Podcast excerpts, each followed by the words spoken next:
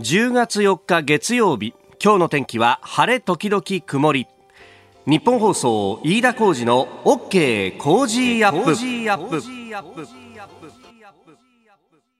朝6時を過ぎました。おはようございます。ニッポン放送アナウンサーの飯田浩司です。おはようございます。ニッポン放送アナウンサー熊谷実帆ですえー、ニッポン放送飯田浩司の OK Cozy up。この後8時まで生放送です、えー、いつもの新業アナウンサーは今週1週間遅めの本当に遅めの夏休みをいただいておりまして、えー、日替わりで、えー、今週もねあのアナウンサーの方々にお手伝いいただきますが初日今朝は熊谷美穂アナウンサーです。よろしくお願いします。よろしくお願いします。まあ熊谷さんはあのあなたとハッピーのね、火曜日と木曜日もやってるしで、えー、金曜日は金曜日で有働さんと、はい、えー、夕方番組をやっててと。いやでもこんな朝早いとね、うん、申し訳ないね。いやいやとんでもございません。大丈夫？いや昨日は実は凱旋門賞がね ありまして。いや上ちゃんのところでさ、はい、あの緊張で眠れませんでしたって言ってましたとか言ったからお塩らしいなと思ったんだけど、うんはい、打ち合わせしたらおかしいなこの人寝てない理由が違うぞと思っていたんだよ。あのすみません。凱旋門賞が気になって気になって気になって気になって。昨日の夜11時そうだよね、はい、発送がね、うん、夜11時だったからまあ時差の関係で。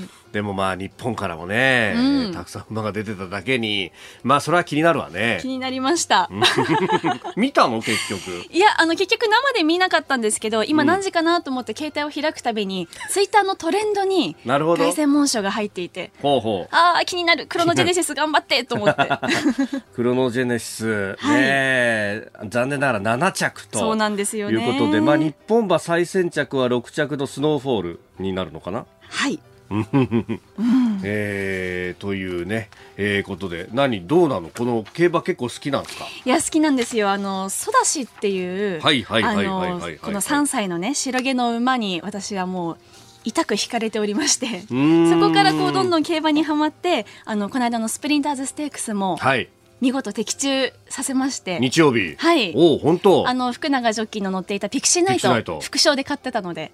また3番人気を副賞で渋い買い方をするね。いやでも福永さんがね私好きなんですよ。なるほど、はい、でも飯田さんも競馬は。いや競馬好きだけどさ最近全然見てなくってさ、はい、もう。でも昔の競馬事情が私分からない。昔しかね本当に凱旋門賞っていうとそれこそディープインパクトとかさ、はい、まあもっと前だとエルコンドルパサーっていう馬が2着に入った時にお日本もいよいよこれら世界の舞台で活躍する馬がどんどん出てくるのかっていうね、そうか2着までは凱旋門はね、日本馬まだ残念ながら勝ったことがなくて、まあ、ディープの時は3着の後に薬物検出っていう、本当にそうなのかなっていうのがあって、失格になったし、エルコンドルパサーも惜しくもね、あの、4コーナー先頭に立って、はい、あの、フォルスストレートっていうさ、3コーナーがあって、で、3コーナーと4コーナーの間に、偽の直線って言って、ちょっと直線があるのよ、あれ、すごい変な感じのね、あの、コースになってて、はい、で、そこで仕掛けちゃうと早仕掛けになっちゃうぞっていうのがあるんだけど、4コーナー回ってもまだ先頭にいて、あ、これは勝てるかもしれない、エビだ頑張れっていうふうにね、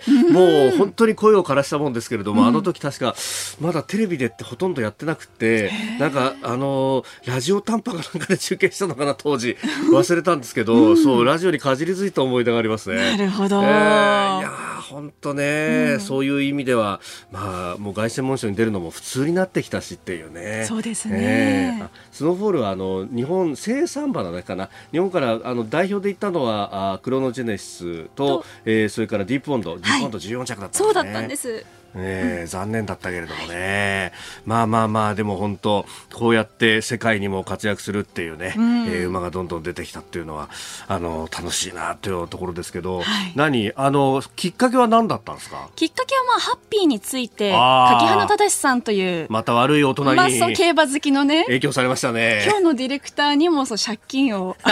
背負っているというもうあの社内にもいろいろね 債権者が何人かいるって話そうなんですよ。とあとまあ馬娘っていう。馬娘っていうのがさ、あれは。いや、なんとなくは知ってるんだけどさ、はい、あれって馬がみんな女の子になってるんでしょ？そうですよ。あの、それこそエルコンドルパサーとかもキャラクターにいるんですけど。いや、だってさ、エルコンドルパサーボバだよ。男の子だよ。そう、女の子になっちゃうんですよ、ね。成田ブライアンとかみんな女の子になってるでしょ？そうそうそう。そうなんだね。そういうので、こう昔の馬とかもこう知っていくと。そうなんです。そうなんだ。今若い競馬ファンは増えてますよ。そっか。うん、馬娘ってね、どのぐらい昔までいるんだろうとかっていうのは、本当にオールドな競馬ファンからすると、ね、ハイセイコーとかいたりします？いや、まだいないと思うんですけど、ね。はい、グリーングラスとか東証ボーイとかテンポイントとかいたりします、そのあたりはいないです。そのあたりやっぱり、ね、サイレンス鈴鹿とか。新山とかいないよね。いないですよ、ね。えー、セントライトとかいないよね。日本で初めての三冠馬ね セントライト。セントライト記念っていうのがあるじゃない？あのセントライトは馬の名前だったのあそうなんだ。そうそうそう。シンザン記念との京都にあるでしょ2月に、はい、あれも馬の名前だしもともとは。さすが飯田さん。いや全然 まあそうねいろんな入り口があるなっていう。いやウマ娘っていうのは私も本当にびっくりしたんですけどもう艦これっていうのもびっくりしたんですが何でもかんでも女の子になっちゃうのねっていうね,、まあね、最初いろいろ批判もあったようなんですけどいやいやいや、はい、でもまあ何をともあれそういうところでね入ってきてくれる人たちがいっぱいいるっていうのはね、はい、まだ、ね、でも競馬場に行ったことがないんです実際に。そうか、はい、コロナ禍か。そうなんです。なるほど、ちょっとねこれであの緊急事態が明けてまあ行けるようになるといいね。本当にそうですね、はい、一緒に行く？え？でもそうすると俺多分大声を出すから。隣でずっと。そうそうそうそうささーとか言ってるからじゃあそれはまた次回。かもしれない、はいあなたの声を届けますリスナーズオピニオンニュースに関しても含めてご意見感想をお待ちしております。えー、この OK 工事アップはリスナーあなたコメンテーター私そして今日は熊谷アナウンサー番組スタッフとみんなで作り上げるニュース番組です。えー、6時半過ぎからご登場のコメンテーター今朝はジャーナリスト須田慎一郎さんまずは、えー、自民党の新執行部役員人事についてて、えー、そして7時台取り上げるニュースは緊急事態宣言の全面解除。そして、えー、全面解除後初の週末を迎えております、えー、それから今日召集の臨時国会岸田新内閣の顔ぶれ、えー、さらに次期衆院選に向けて都民ファーストの会が国政政党立ち上げというニュースも入ってきました、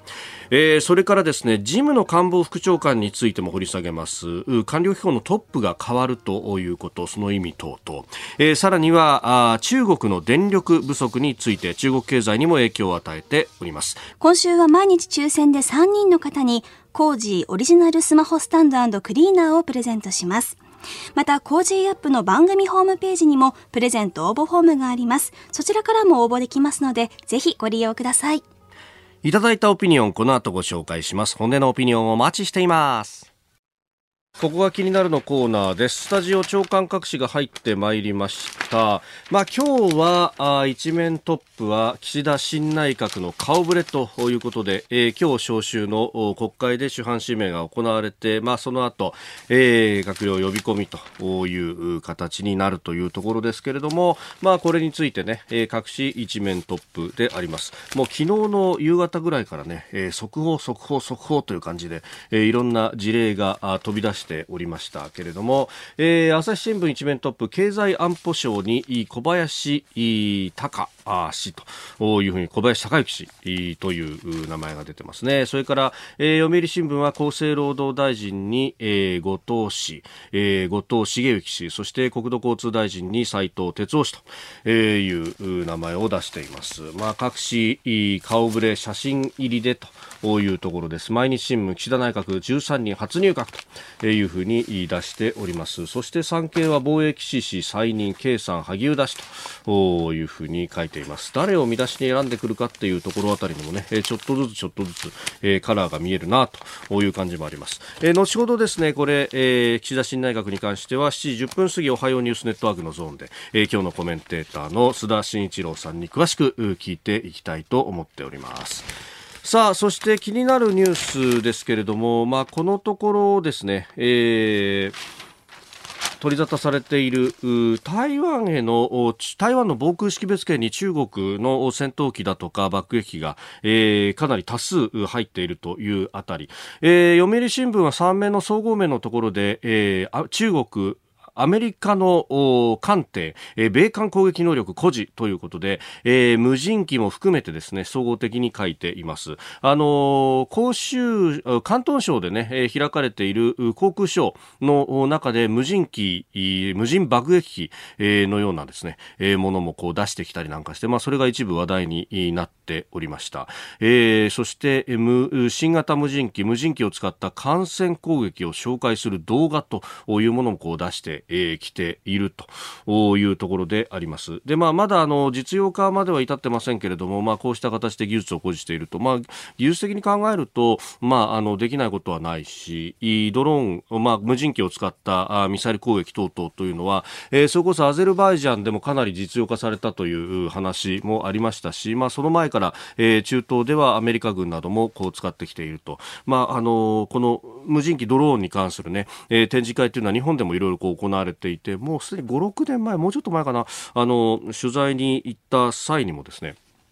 ね。えー、あるこのアメリカのメーカーのブースに立ち寄って、へえなんて見てたら、いやこれはあのカメラをこう入れてですね、で、災害の時はいち早く現場に行くということができるんです、なんて説明しながらですね、で、このこうカメラの部分が、まあ、あの脱着式になってましてと、いろんなこうアクセサリーをつけることができるんです、なんて言って、へえ、そうなんですか、その中にはじゃあ、えー、これ武器とかもいけるんですか、いやさあもうあの空対艦ミサイルとか空対空ミサイルみたいなものもをつなぎ替えればできるんですよみたいな話をこうしていてなるほどなと思って聞いた覚えがあるんですけれども、まあ、その意味ではですね日本も、まあ、これはあの種々法律のね、いろんなこう縛りっていうものはもちろん、えー、あるので、まあ、その辺考えなければいけませんが理論的には、えー、災害対応ですよということで例えば各自治体にですねこうした無人機をまず置いておくと。でただ有事の際にはその指揮命令系統がこう変化して、えー、例えばですね一概の防衛省から、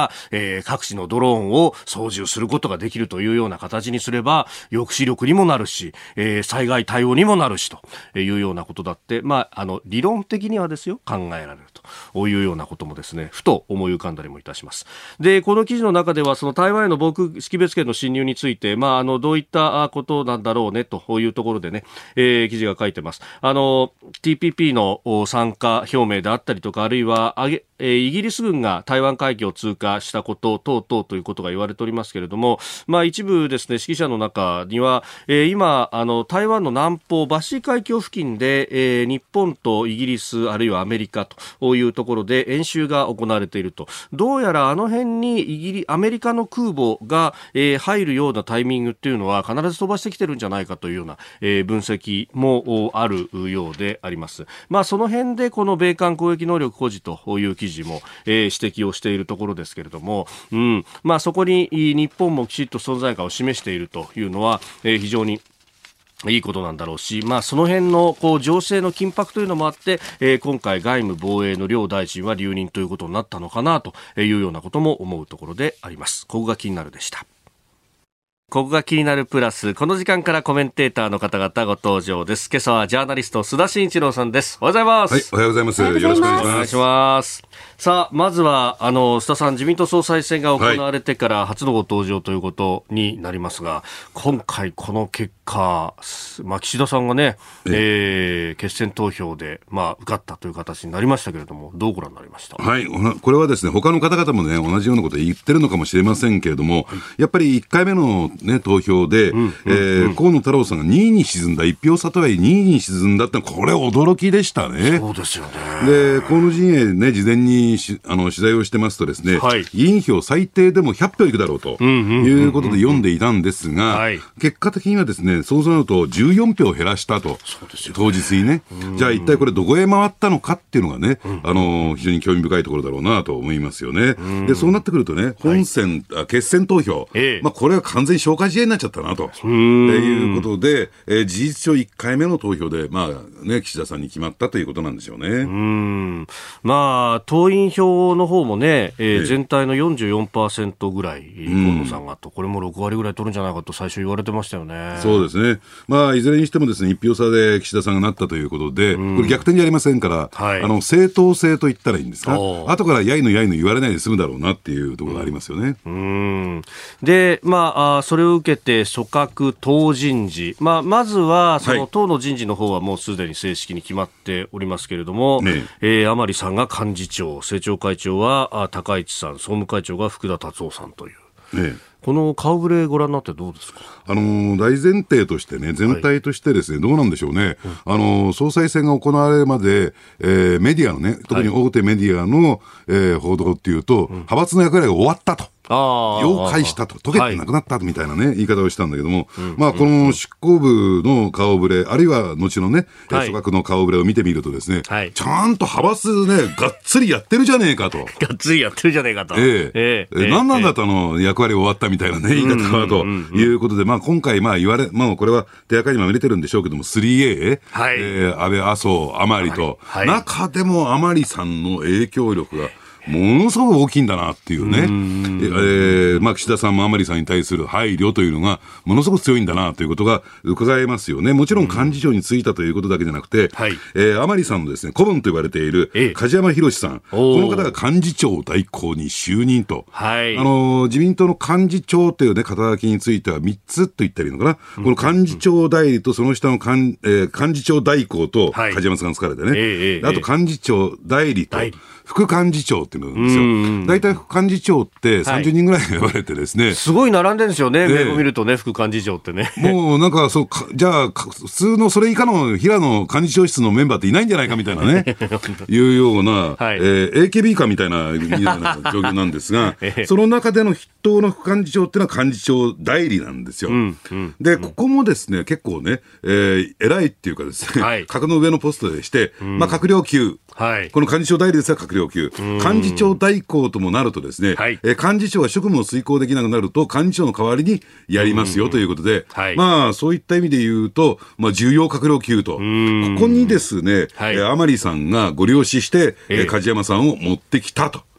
いうところなんですよね。経産大臣やられてましたもんね、初戦はね。ワン、ツーで、要は甘利さんがその幹事長室を握ったということなんですよね。そういうことになるわけですね。えー、そうすると今までと違って、党がちょっと強くなってくるって感じですか？そうですね。うん、で、そういう意味では今まで官邸主導だったんですが、はい、えー、党校制定みたいなね、形になるかもしれないですね。なるほど。まあその辺頭に入れながら、はい、今度組閣についても後ほど、えー、お話しいただければと思います。さあ、今朝のコメンテーターはジャーナリスト須田慎一郎さんです。引き続きよろしくお願いいたします。はい、よろしくお願いします。お願いします。えー、メールやツイッターね、様々いただいてますけれども、うん、あのーはいコロナの緊急事態宣言が明けて、うん、ね、えー、初めての週末、そして今日からと。えー、武蔵村山市のひとみさん、40代の女性、会社役員の方。えー、私の息子の学校では今日から全面対面授業に戻ります。やっと時間差通学やオンライン授業によるバラバラなタイムスケジュールから解放されます。このまま落ち着いてくれますよう願うばかりですと、おいただきました。そうですよね。学校とかね、えー、生活変わるぞって方もいらっしゃるかもしれないですね。まあ、加えて、やっぱり、まあ、大学中心なんでしょうけどね、オンライン授業っていうのはね。えーやっぱりあのオンラインとね、対面では全然その、ねえー、勉強に対するスタンスっていうのかな、熱意というかですね、力入れ方も違うでしょうからね。まあ、そうですよね。あの、それこそね、いろんなテクニックが、こう、まあ、我々も含めてですね、こう出てきたりなんかして、そのオンラインで顔は出しとかなきゃいけませんよって言ったら、その、写真を撮っといて それを出しとけばいいだろうみたいな。ね、えー、まあやっぱり友達がいてねキャンパス行ってっていうのもやっぱりね、まあ、ね。学校生活ですからねこれね、うん、あの須田さん大阪のね番組もいろいろご出演されてるじゃないですか、ね、普段だったら当半間の移動があったけれども、えやっぱりリモートでの出演っても多くなりました？いやえー、まあそこそこないわけじゃなかったんですけども、当半間はね、結構ね、移動したんですよ。あの、今日私、静岡のね、テレビ局の番組に出演するんですが、これはですね、今日解禁っていう、ね、あ、今日解禁。えー、ずっとリモートだったですけどね。あの、県によって意外と違う。都道府県によって。なるほどね。自治体によって。ええでもこのリモートってのもなかなかこうね、やりとりがやりづらいっていう話もね、ありながら難しい。若干ね、気持ちのね、タイミングずれるんですよ。ああ。音声と映像の。なるほど。これがね、微妙にね、ええ、あの、馴染まなかったですね。だから言い切りまで待っちゃうと入れないみたいなことがある。えええー、今日は対面でお送りしております。はい、よろしくお願いします。ここでポッドキャスト YouTube でお聞きのあなたにお知らせです。お聞きの配信プログラムは日本放送飯田浩司の OK コージーアップの再編集版です AM、FM ラジオ、ラジコ、ラジコのタイムフリーではニュースだけでなく様々なコンテンツをお送りしています。スポーツの最新情報やエンタメ情報医師が週替わりで登場健康や病気の治療法を伺う早起きドクター。さらに羽田美智子さんのいってらっしゃい。黒木ひとみさんの対談コーナー朝ナビなど盛りだくさんです。ぜひ AM、FM ラジオ、ラジコ、ラジコのタイムフリーでチェックしてください。あなたと一緒に作る朝のニュース番組飯田浩二の OK コージーアップ。ニッポン放送の放送エリア外でお聞きのあなたそして海外でお聞きのあなたからの参加もお待ちしています。改めましておはようございます。ニッポン放送アナウンサーの飯田浩司です。おはようございます。日本放送熊谷美穂ですあなたと一緒にニュースを考える飯田浩二の OK 工事アップ、えー、いつもですと新業市川アナウンサー登場なんですが、えー、今週は遅い夏休みをいただいておりまして、えー、日替わりでアナウンサーの方々に手伝ってもらっています。今朝は熊谷アナウンサーです。引き続きよろしくお願いします。お願いいたします。えー、そして、えー、7時台もコメンテーターの方々とニュースを掘り下げます。今朝はジャーナリスト須田慎一郎さんです。改めましておはようございます。おはようございます。よろしくお願いします、はい、お願いします、えー、新業アナウンサーがいないということではありますけれども、うん、須田さん、えほっとしたんですけどね、うん、なんか伸び伸びやろうかなと思って、なんか背中に圧を感じるんですよ。圧を感じる。振り返ってみると。振り返ってみると。カレンダーがそこに掲示されていて、10月はなんと、新業アナウンサー。じっとこっちを見てると。じっとこっちを見てますね。見てるという睨んでるというね。ゾクッとしてる。笑顔で微笑んでます。はい。敏感ですね。敏感だ。なんかおかしいぞ。あと1時間ですから。あと1時間。よろしくお願いします。お願いします。では、7時台最初のニュース、こちらです。緊急事態宣言全面解除全国知事会が医療体制の強化など政府に提言新型コロナウイルス対応の緊急事態宣言が全面解除されたのを受け全国知事会は2日オンライン会議を開催しました。知事会では医療体制強化や地域経済回復について盛り込んだ政府への緊急提言をまとめております。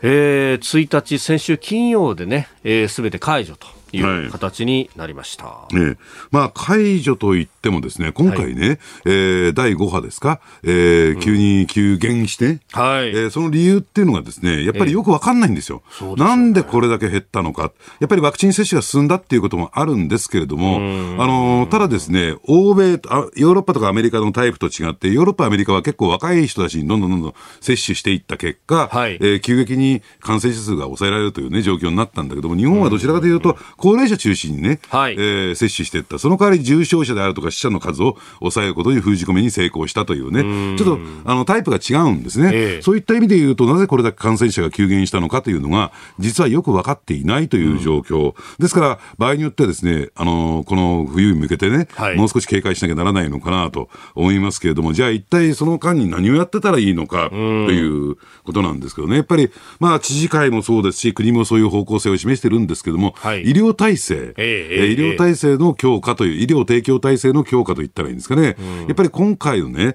えー、件で反省しなきゃならないのは、えー、自宅療養者と、はい、自宅療養者っていうふうに言われたら、えー、聞こえはいいけども、結局は自宅に放置された人たちですから、うん、結果的にそこで、えー、亡くなる方も結構出てきましたからね、そういった状況がないように、スムーズに病院に搬送するというね、はい、えー、状況を作らなきゃならない。それはもちろん、病床数を確保するんだけども、本当にですね、えー、まあ、公表されていると言ったらいいんですか、公に認められている病床が全部フルで使えるの？っていうと、どうもそうじゃないみたいだと。で、なぜそれが使えないのか。そしてもう一つは、はい、えー、なぜその国立病院系がね、えー、きちんとコロナ患者を受け入れないのか、どこに問題があるのか、っていうこともですね、この間にやっぱり検証していかなきゃならないんだろうなと思いますね。うん。まあ、本当、前々からね、えー、言われているところですけれども、その間に保健所が入る形で、こう、リレーションを取っていく、そこが結構こう、逼迫するというか、人の数が足らないという中で、まあ、あの、スムーズに入院まで至る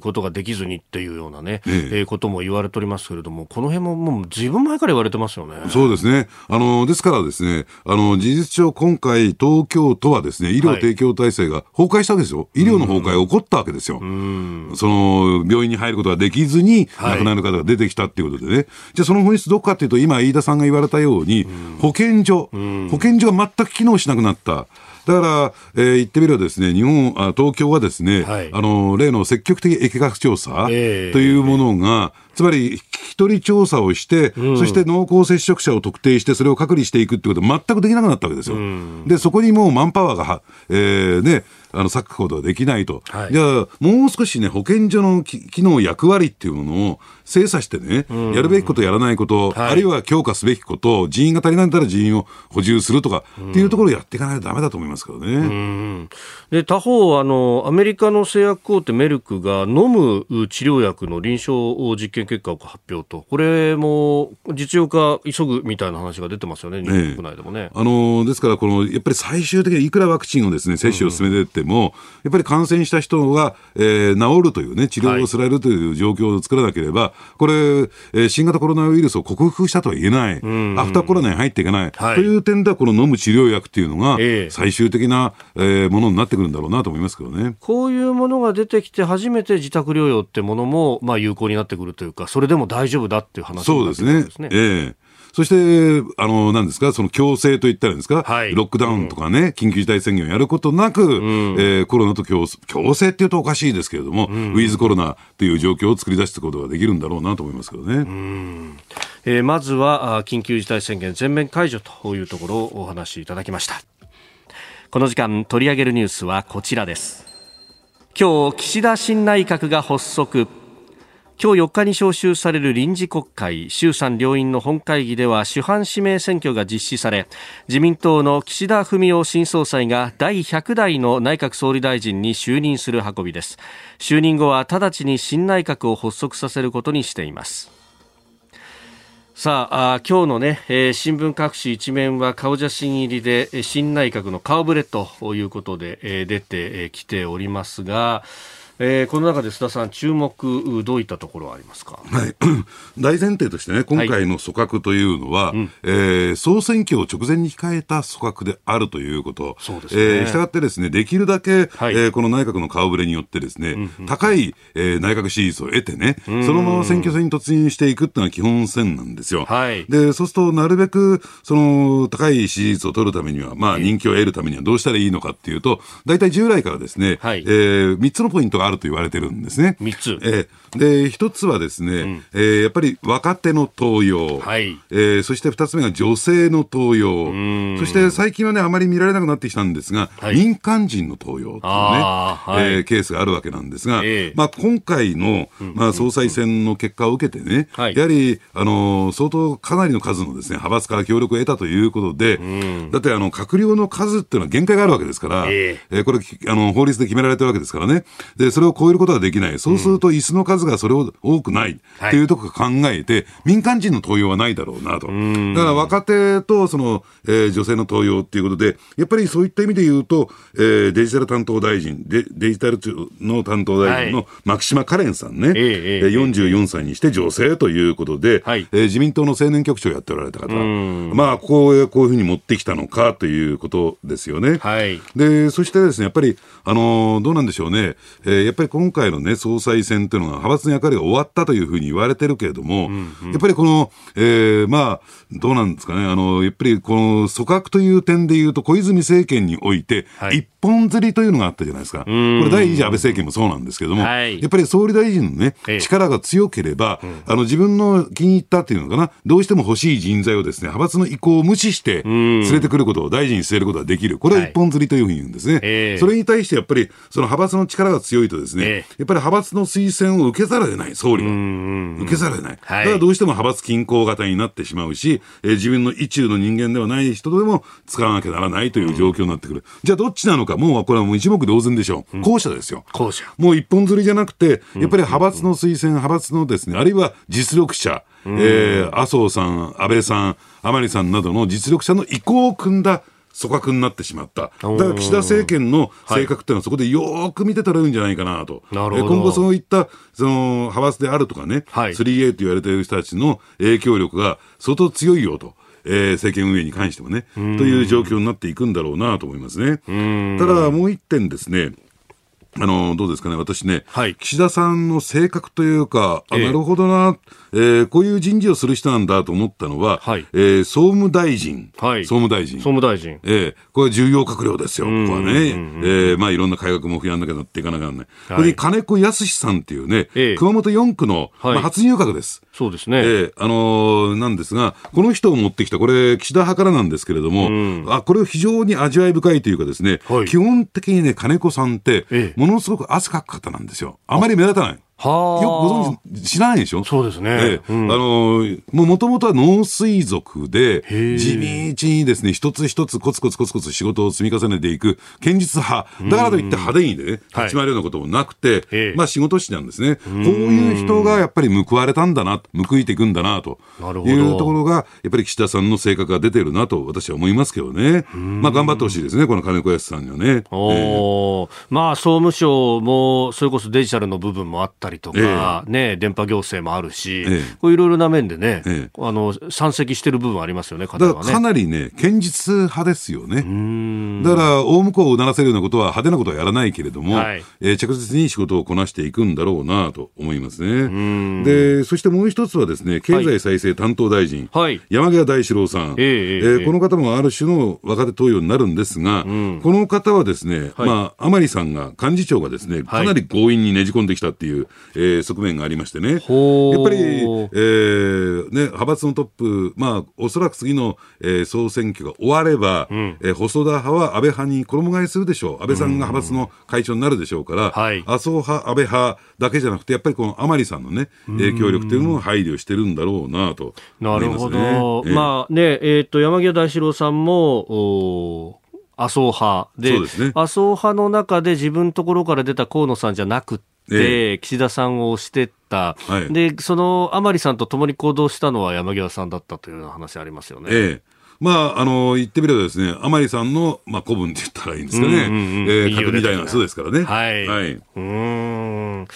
これ、まあ、そういったね、えー、ただ経済再生のところっていうのは、これ、あのコロナ対策も兼務ですよね、そうですね一つ、核というか、ポイントになるポジションでもあるということになりますかね、この先。ええそしてコロナ担当であると同時にですね、はい、やっぱりアフターコロナっていう中で、えー、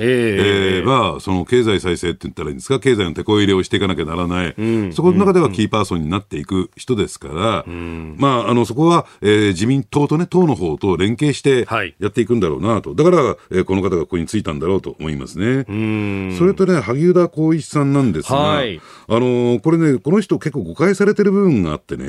ー、どういうことなのかっていうと、はい、最後の最後まで菅政権を支えた、ボロボロになってまで支えたっていうのが、この萩生田さんと、まあ、小泉進次郎さんだったんですよ。まあ、そういった意味で言うと、ああ、意外とですね、はい、男らしい人だなっていうか、そのね、あの、萩生田さんっていうのは、ありがたい人だなと私は本当その時にね、見直しましたまあ、あの、いい人なんですけどね、見直しましたね、本当そういう点ではね。なるほど。で、まあ、それをですね、安倍さんがやっぱり使えと。言ってた。はい、だって、そこでちょっと微妙な関係になったと思うんですよ。最終的に菅ね、総理と安倍さん、麻生さんのラインっていうのは、はい、あの、ちょっと微妙な関係になった。えー、ところが、えー、萩生田さんは、えー、菅さんを最後の最後まで支えたというとこから言って、微妙なんだけども、やっぱりそういったところでね、きちんと使えと。やっぱりね、あのー、これね、えー、河野陣営の支えた人たち、それから菅さんを支えた人たちも、やっぱり萩生田さんちゃんとね、処遇しないと、はい、えー、次の内閣大変なことになるよと、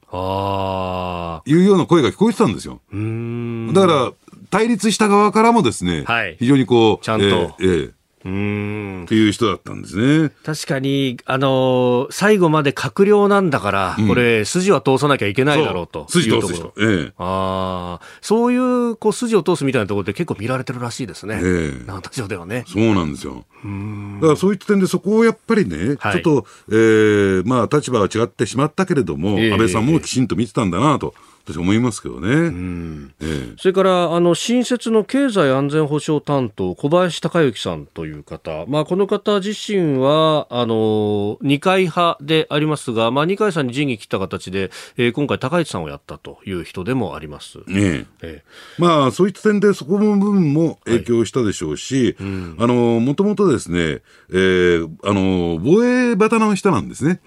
だからあの経済安全保障、まあもちろんねこれは経済的な側面からもアプローチはあるでしょうし、はい、安全保障面からのアプローチもあるでしょうし、もともとここはね、うん、あの、自民党内においては、それこそ甘利幹事長が、はい、あの、かなり熱心に取り組んでおられたところなんで、うん、そこは連携してやっていこうと。いうところなんだと思いますけどね。なるほど、ええ、まあ、幹事長もそうだし、ね、政調会長の高市さんも経済安全保障の話っていうのは、総裁選の時からずっと言ってましたもんね、え、その辺のまたはそうすると党が主導しながら、小林さん窓口になってやるみたいな感じになるんですかね？そうですね。だから、そういった意味で言うと、やっぱりあの、今のところですね、そこをやるべき法律の整備、法の整備っていうのが進んでませんから、うんうんはい、やっぱりその法の整備を進めていくというね、えー、過程の中で、ええー、プロセスの中で、えー、やっていかなきゃならない。ですから、党とやっぱり政府がですね、一体化してやっていく必要があるんだろうなと思いますね。うん、えー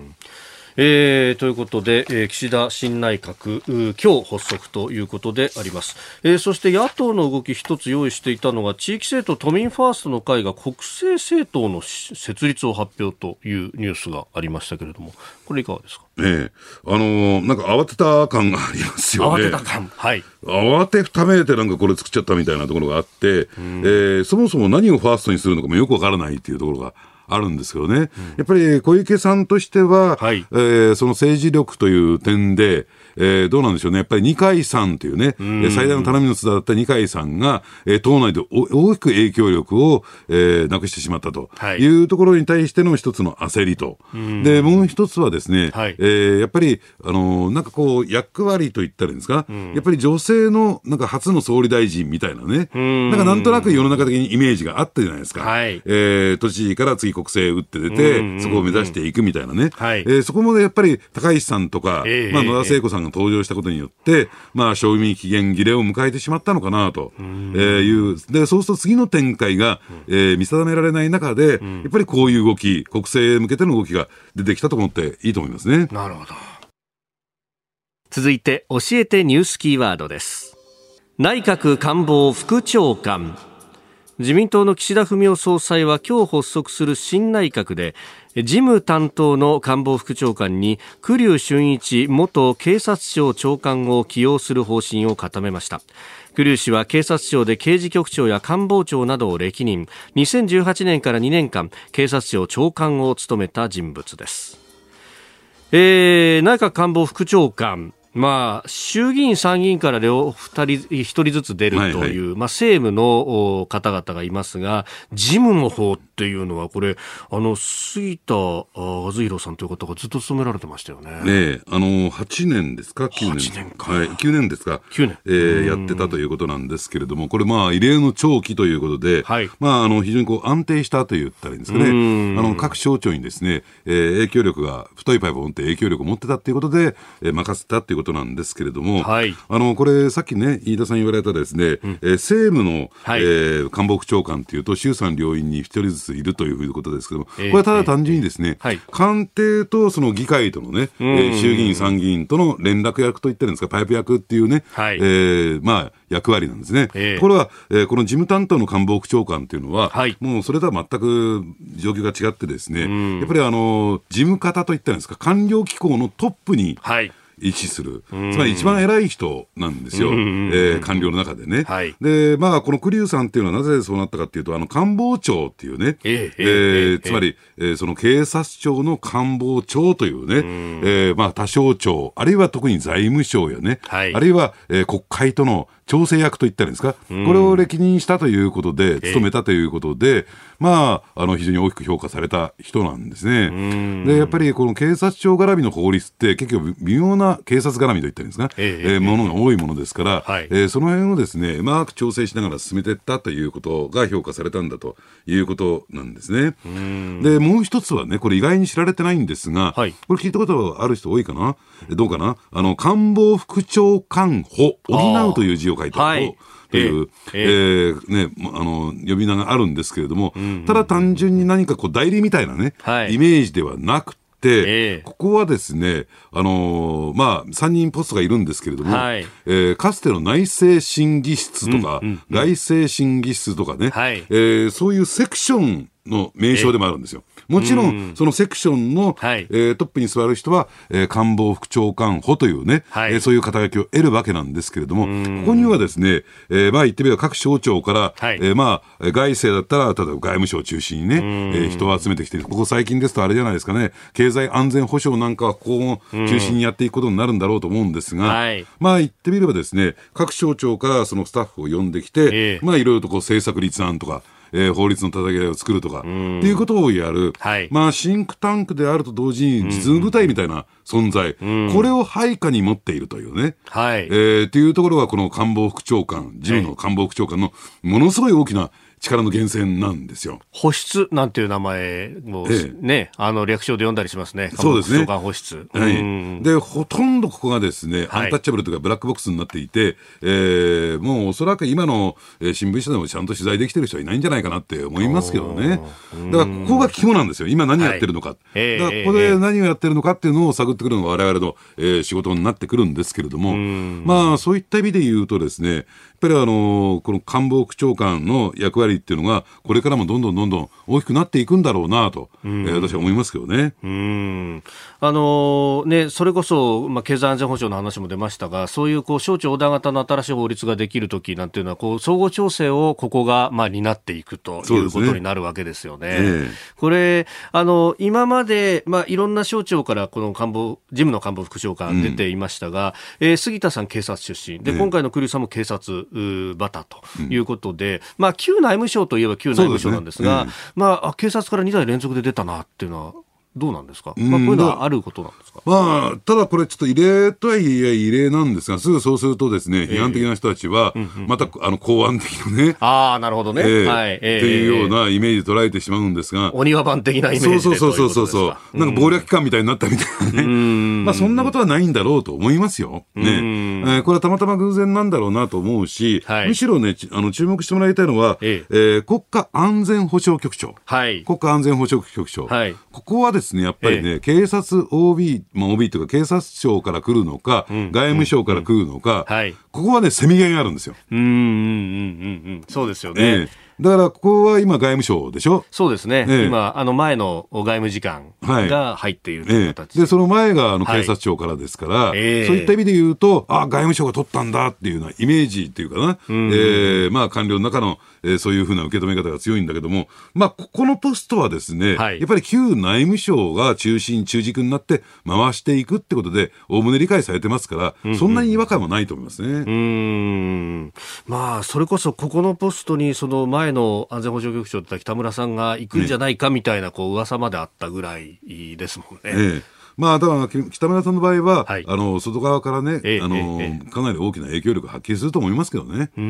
ポストにつかずに。うん。まあ、そういったこう安全保障であったりとか、まあ、経済安全保障も含めてのプロでもあるわけですもんね。そうですね、ええ。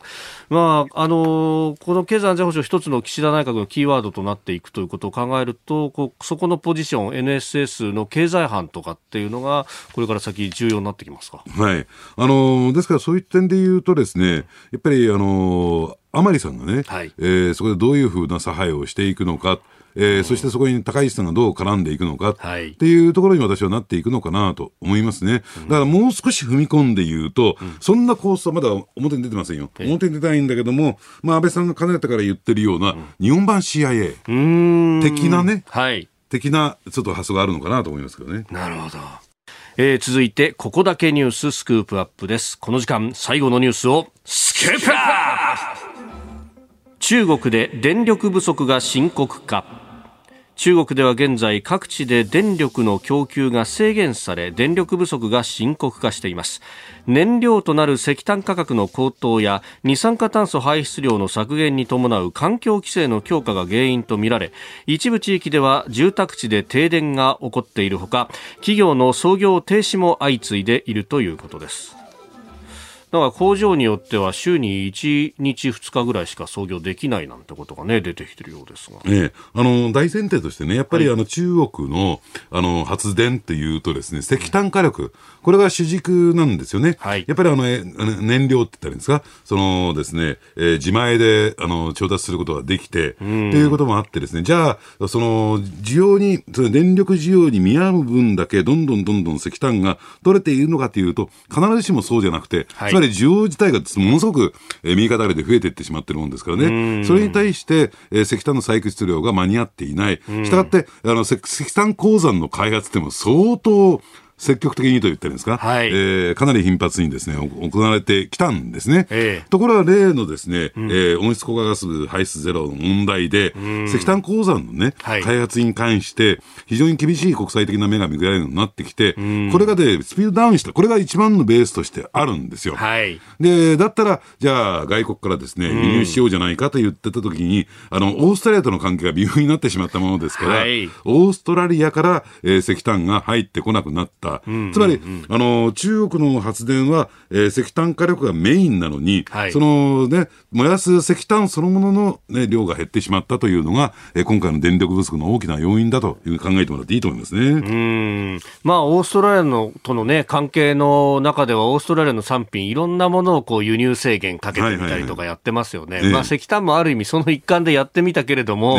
これ、風がこっちに向いてきちゃったみたいな感じですそうですね。あの、ですから、それを補ってもですね、自前のその鉱山開発がスムーズに進むと思った1点目。そしてもう一つがですね、一帯一路構想の中で、うんうん、あの、石炭の火力発電所っていうのも、これ結構、外国で新設してるんですよ。はい。途上国の場合は、まだまだ CO2 を排出する権利を持っているとかなのかっていう理由があってですね、これはまだ容認されてるんですね。加えて、えー、石炭鉱山の開発も一帯一路構想の中でやってきたんですが、はい、ただここもですね、あの、なんて言ったらいいんですかね、やっぱり中国のあの経済、景気がブレーキがかかった、あるいは一帯一路構想というのが、なんかこう、えー、まあ中国的氷菓子みたいなね、えー、その負の側面が、はい、えー、あらわになってきて、なかなか途上国側もですね、消極的になってきた。ということもあってですね、本来だったら、えー、まだ、その、鉱山開発が容認されている、あるいは石炭火力が容認されている海外でやろうとしたんですが、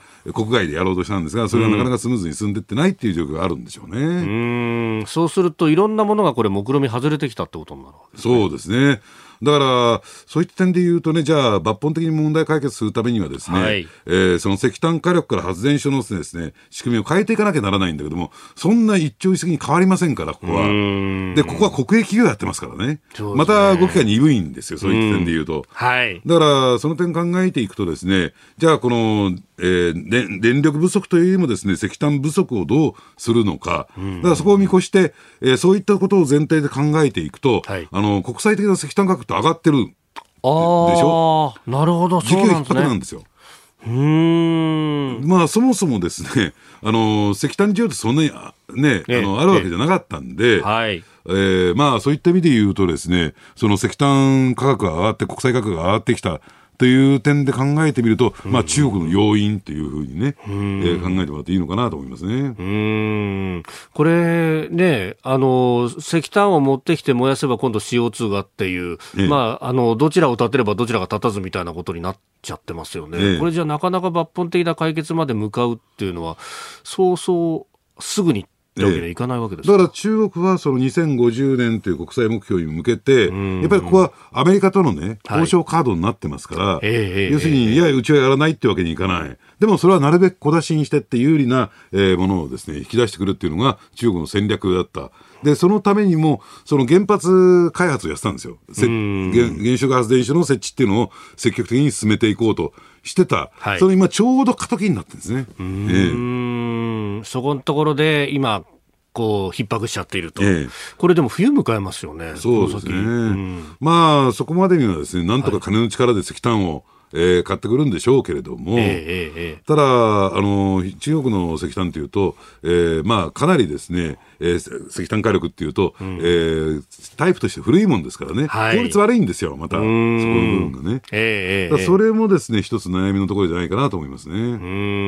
ん。これね、あの、オリンピックも控えているし、なんとかしなきゃなんないっていうところ。で、プラス、不動産の方も、恒大グループ集団だけじゃなくて、いろんなところ出てきてて、なんかここのところ泣きっ面に蜂みたいな状態かなって思うん。ですけど、うん、あのー、ですからね、あの、恒大集団含めて、この不動産業の問題というのは、えー、あのそもそもね、無茶な、えー、借金経営と無茶な多角化をやったっていうことが、つまり、かつての日本の大英みたいな、イメージで捉えてもらえばいいと思うんです。本業のそのスーパーだけじゃなくて、はい、いろいろ多角化引く。で、それも銀行借り入れというか、外部借り入れで、えー、膨らましていく。まさにバブル経営の典型だった、うん、えー、ところなわけですよね。はい、で、まあ、それがですね、右肩上がりで経済が成長していけば、うん、要するにその成長と、その、利払いっていうところが相殺されてたんだけども、はい、それがいかなくなってきた。なぜならば、その成長にブレーキがかかってきたんですよ。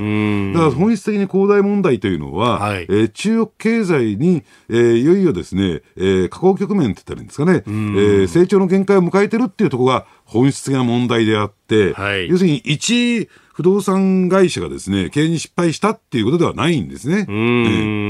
で、それに対して今や何やってるかというと、恒大産業が持っている資産、はい、中でも、えー、最初は地銀株なんかをですね、地方政府に売って、はい、ね、えー、そしてお金を入れて借金を返すっていう形を取ってるんだけども、うんえー、その地銀株って本当にな価値があるんですかとかね、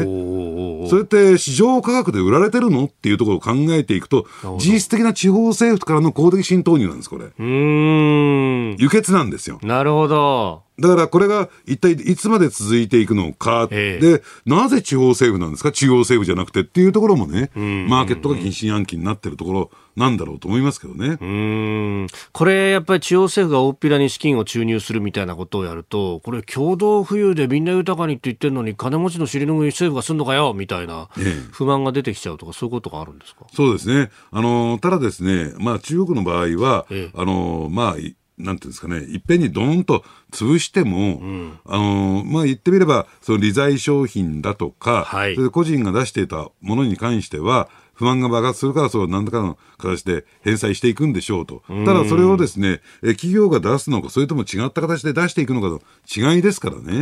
えー、まあ、そんなに大差大きくないんだろうなと思いますけどね。うん。でももうすでに第2、第3の恒大がみたいな話を囁かれてますよね。ええだからここは一旦、その、えー、リセットと言ったらいいんですかね。あの、不動産価格がやっぱり上昇したことによって、えー、普通の人がね、はい、えー、働いて、で、中国の場合、やっぱり結婚するにあたっては、持ち家っていうのが、まあ大前提のようなんですよ。で、そうするともう持ち家も持てない、結婚もできない、もうそんなに熱心に働く人もないんじゃないかみたいな、その、モチベーションが低下してってる。そこ、やっぱりそこが一番、えー、中国政府にとって、えー、怖いところじゃないかなと思いますけどね。寝そべり族なんていう形が出てきてますもんね。えー、うん